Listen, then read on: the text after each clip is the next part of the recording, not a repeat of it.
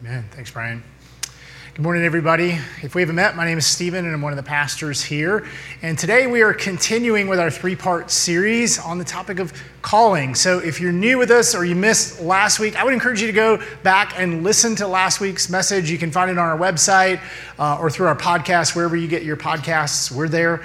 Um, I would encourage you to go back and listen because this series we're going to build each week on the ideas that we that we uh, that we talked about before. And so we began this series last week. Quick catch up talking about this question that sits at the heart of the, the whole series. And it's a question that comes to all of us at different times in life and lingers with us uh, for most of our life. And the question is what should I do with my life?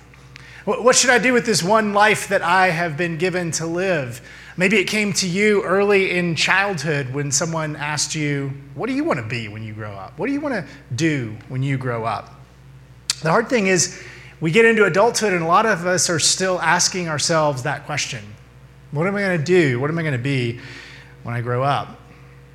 And despite all the ways we've come to understand, our culture has come to understand this concept of, of calling, when we go to the Bible, particularly the New Testament, to find out what, is, what does Jesus have to say about this concept, this idea that we would find a, a clear, straightforward, unambiguous direction towards something particular in our life, particularly as it relates to work. What, what we find is that's just not there.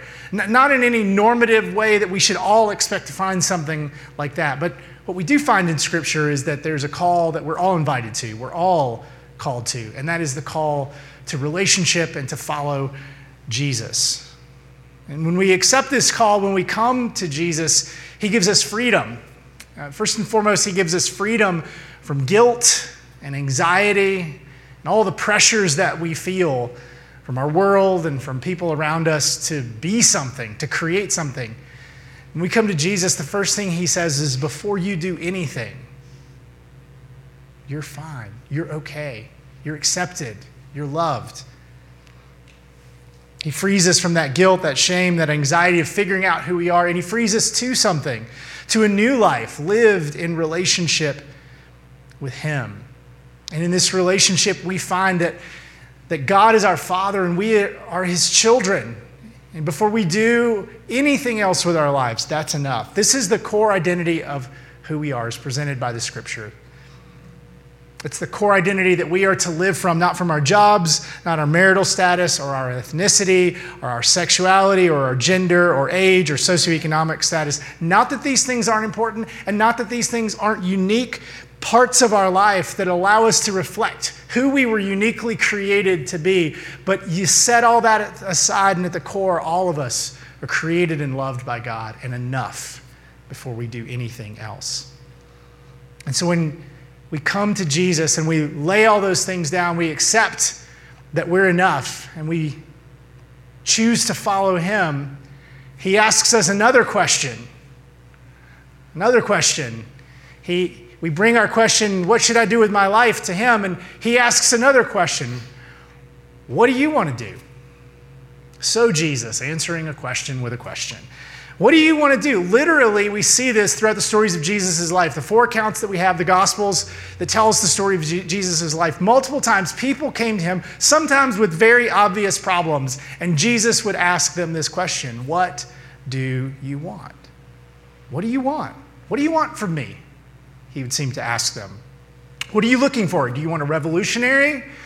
Are you looking for a king? Are you thinking you're going to get in on the ground floor of the new kingdom that's starting? What is it that you want? A teacher?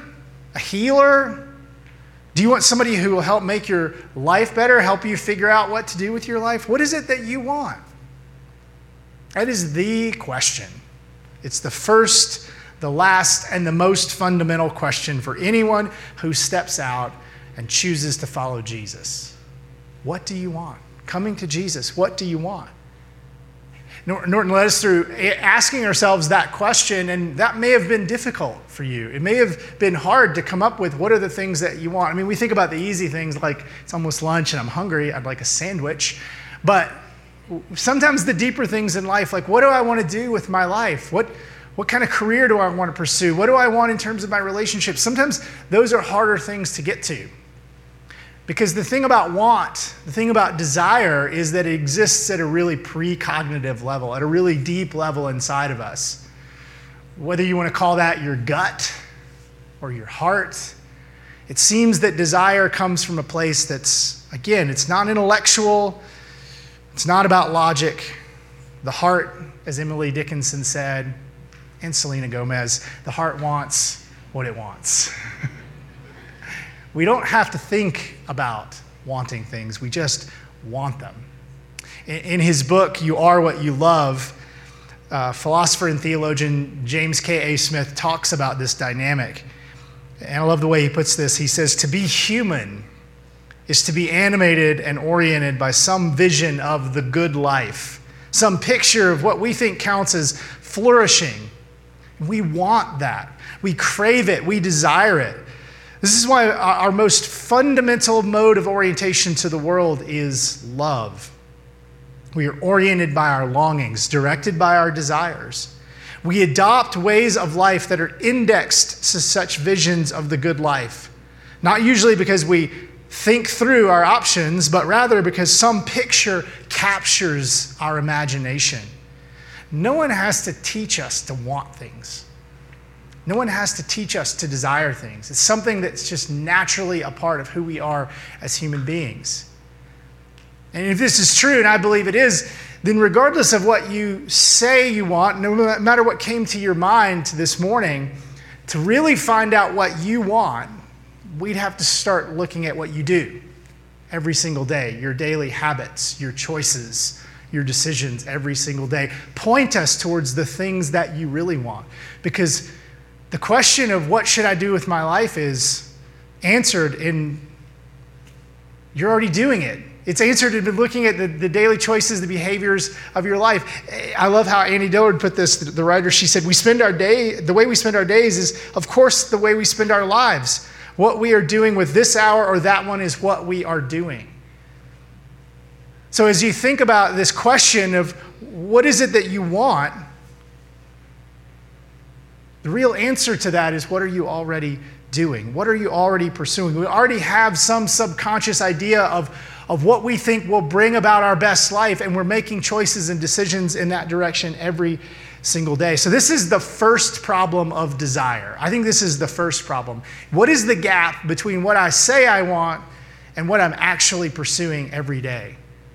As you think about your life in all of its dimensions, your personal life, think about your health and your wellness, think about your education, your experiences all of the things that just you do. What do you want?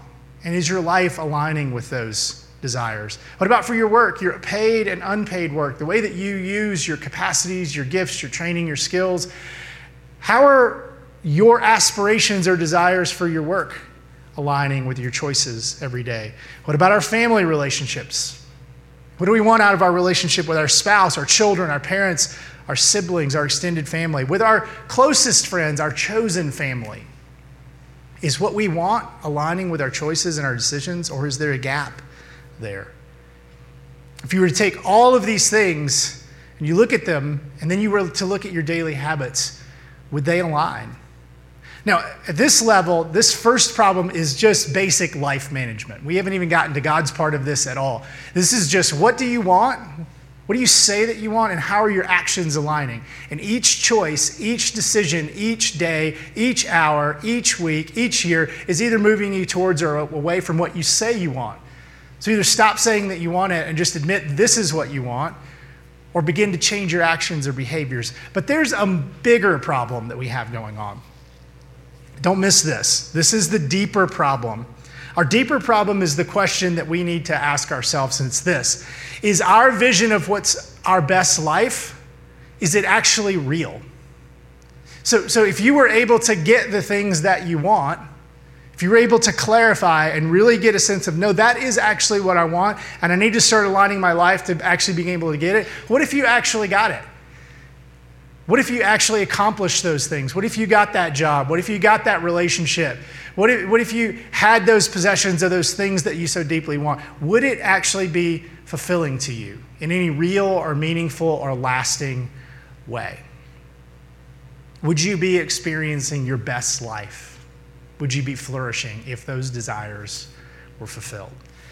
I think the sad answer for many of us is no, we wouldn't. We wouldn't. The reason is that we often expect too much from the things that we want. It's not that our desires are bad or wrong or sinful. It's just that we expect too much. We expect jobs or status or possessions or relationships to fulfill us in some ultimate way.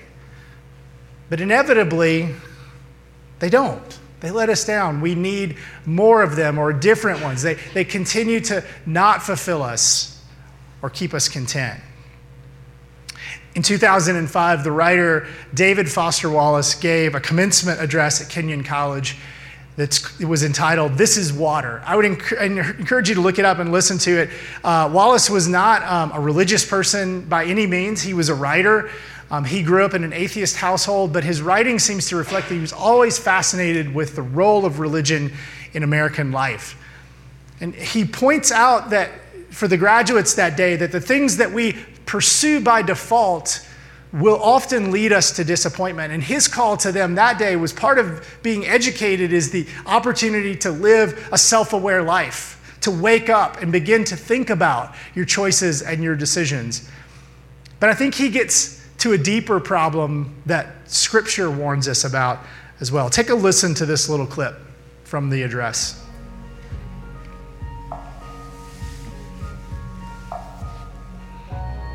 There is no such thing as not worshiping.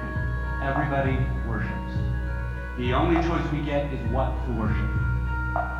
If you worship money and things, if they are where you tap real meaning in life, then you will never have enough.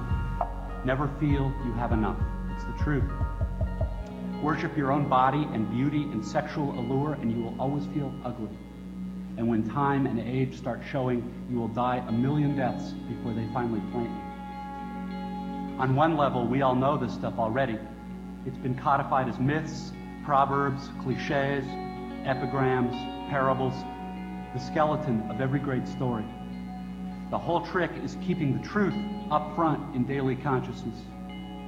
Worship power, you will end up feeling weak and afraid, and you will need ever more power over others to numb you to your own fear. Worship your intellect, being seen as smart, you will end up feeling stupid a fraud, always on the verge of being found out. Look, the insidious thing about these forms of worship is not that they're evil or sinful, it is that they are unconscious. They are default settings. They're the kind of worship you just gradually slip into day after day, getting more and more selective about what you see and how you measure value without ever being fully aware that that's what you're doing. And the so called real world will not discourage you from operating on your default settings because the so called real world of men and money and power hums merrily along on the fuel of fear and anger and frustration and craving and the worship of self. Our own present culture has harnessed these forces in ways that have yielded extraordinary wealth and comfort and personal freedom. The freedom all to be lords of our own tiny skull sized kingdoms, alone at the center of all creation. This kind of freedom has much to recommend it but of course, there are all different kinds of freedom. And the kind that is most precious, you will not hear much talked about much in the great outside world of wanting and achieving and displaying. The really important kind of freedom involves attention and awareness and discipline and being able truly to care about other people and to sacrifice for them over and over in myriad petty little unsexy ways every day I feel like Wallace just nails this concept and he uses a religious word. He talks about worship as the end of these loves, that, that these loves, these desires that we have, when we begin to look for them to fulfill us in ultimate ways, what we're doing is we're worshiping them. We're giving them a kind of power over us and looking to them to fulfill us in ways that they simply cannot do. It is, again, it's not that they're, that they're bad or they're wrong or they're sinful. But we make these lesser temporal things ultimate things and we turn them into what the Bible calls idols. Idols inevitably let us down because they can't provide ultimate fulfillment. We were made by God to worship Him alone. As St. Augustine said, God, you have made us and drawn us to yourself, and our heart is restless until it rests in you, which is why the invitation to follow Jesus ultimately leads us to confronting some of these misleading desires, the default settings, as Wallace talked about them. To bring our desires to Jesus and to ask Him what's real and what's not real. To help us sort through to find, am I heading towards something that's going to be ultimately disappointing? We bring our desires to Jesus and we take steps of trust in Him that He is, as He claimed to be, the way, the truth, and the life, and the only one who leads us to real, lasting, sustained fulfillment. And this process of letting go of our default desires, giving up on pursuing things that we think are going to bring satisfaction, is hard. It's painful. It may at times even feel like a kind of death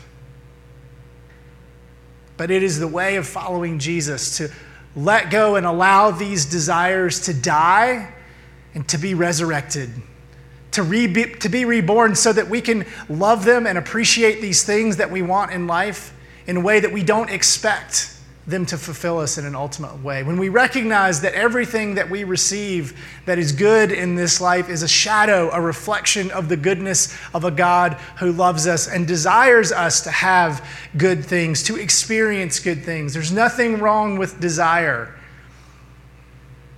It's just that we, we don't desire deeply enough. Over and over and over again, the New Testament talks about this way of life of dying and being reborn as a new person as the way to life, that it's a lifelong process that we take each day in small and simple ways. Listen to the way the Apostle Paul talks about it in his letter to the church in Colossae. This is from Eugene Peterson's message translation. Paul writes So if you're serious about living this new resurrected resurrection life with, with Christ, act like it. Pursue the things over which Christ presides. Don't shuffle along, eyes to the ground, absorbed with the things right in front of you, pursuing your default desires. Look up and be alert to what is going on around Christ. That's where the action is. See things from His perspective. Your old life is dead. Your new life, which is your real life, even though invisible to spectators, is with Christ in God. He is your life. When Christ, your real life, remember, shows up again on this earth, you'll show up too, the real you, the glorious you. Those words, your old life is dead, your new life, which is your real life, is with Christ and God. And this life with Christ isn't simply about giving things up or denying ourselves or denying our desires as if that was even possible. How can you deny the thing that is within you that you want? You can't.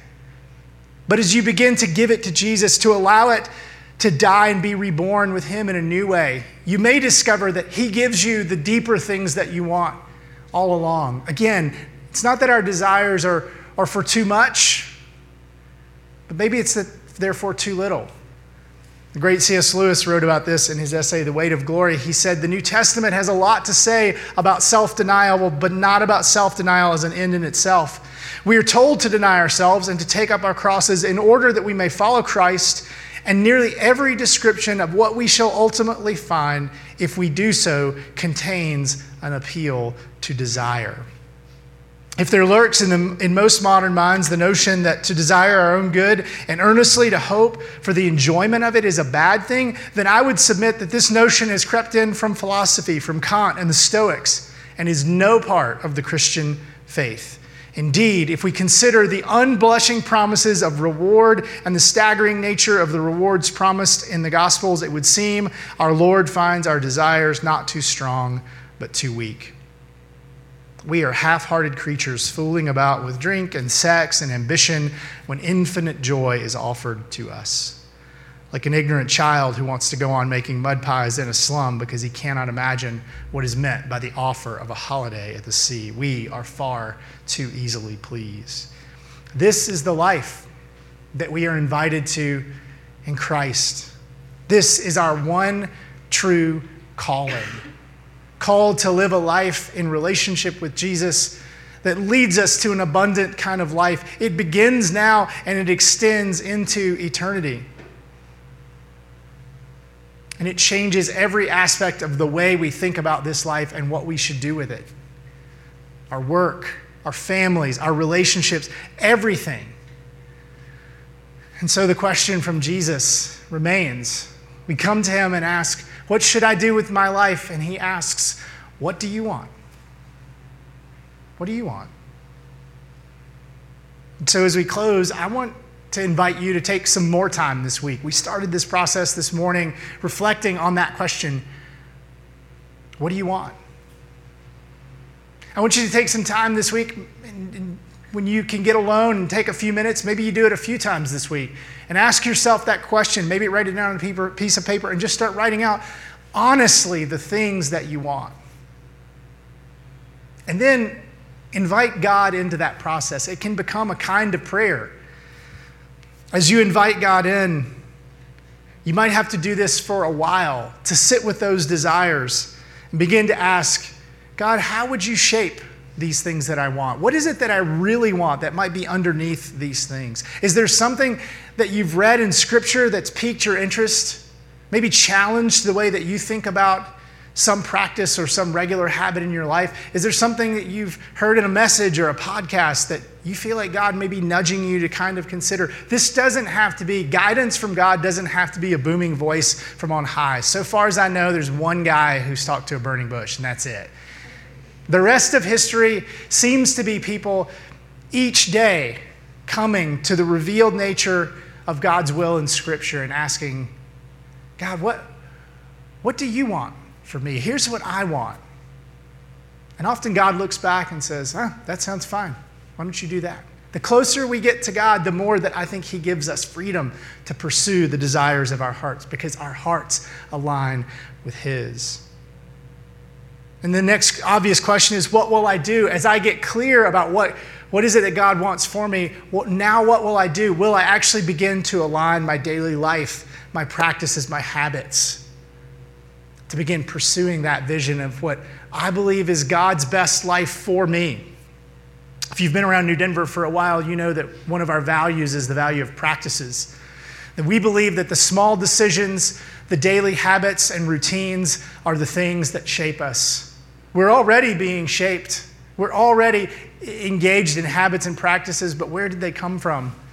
They came from a world that's telling us to pursue these lesser things. And the only question is will we pick our head up from the steps right in front of us that everyone else is taking? Will we pick our head up and look to Christ to ask, wait, where do I need to go? What steps do I need to take? I have a clear picture, but how, how do I need to change what I do each day? It might be helpful for you to go back and re engage some of the teaching we've done on this concept of practices. We did a series called Common Practices a couple years ago. You can still find that on our website. It might be helpful to revisit that, or if you've never, if you weren't here then, to go back and listen to it now. And if all that seems overwhelming, sitting and reflecting with God and going back and listening, like more homework, if you're not interested in that, just come back next week and the week after that, and the week after that. This community exists for one purpose to lead people in a growing relationship with Jesus. We're all trying to figure this out. This question, what do I do with my life? Nobody sitting around you has figured that out. Nobody around you. We come to church, and sometimes we think we're the only ones who don't have it all together. We're day by day, step by step, trying to figure that out. And this is a place where I would encourage you to engage. Come each week, getting involved, get to know some other people that are trying to pursue God in the same way.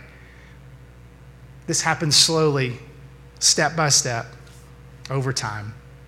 So, as we close, let's pray that God would help us to begin or to continue that journey, to wake up to the resurrected life that He's called us to. Let's pray.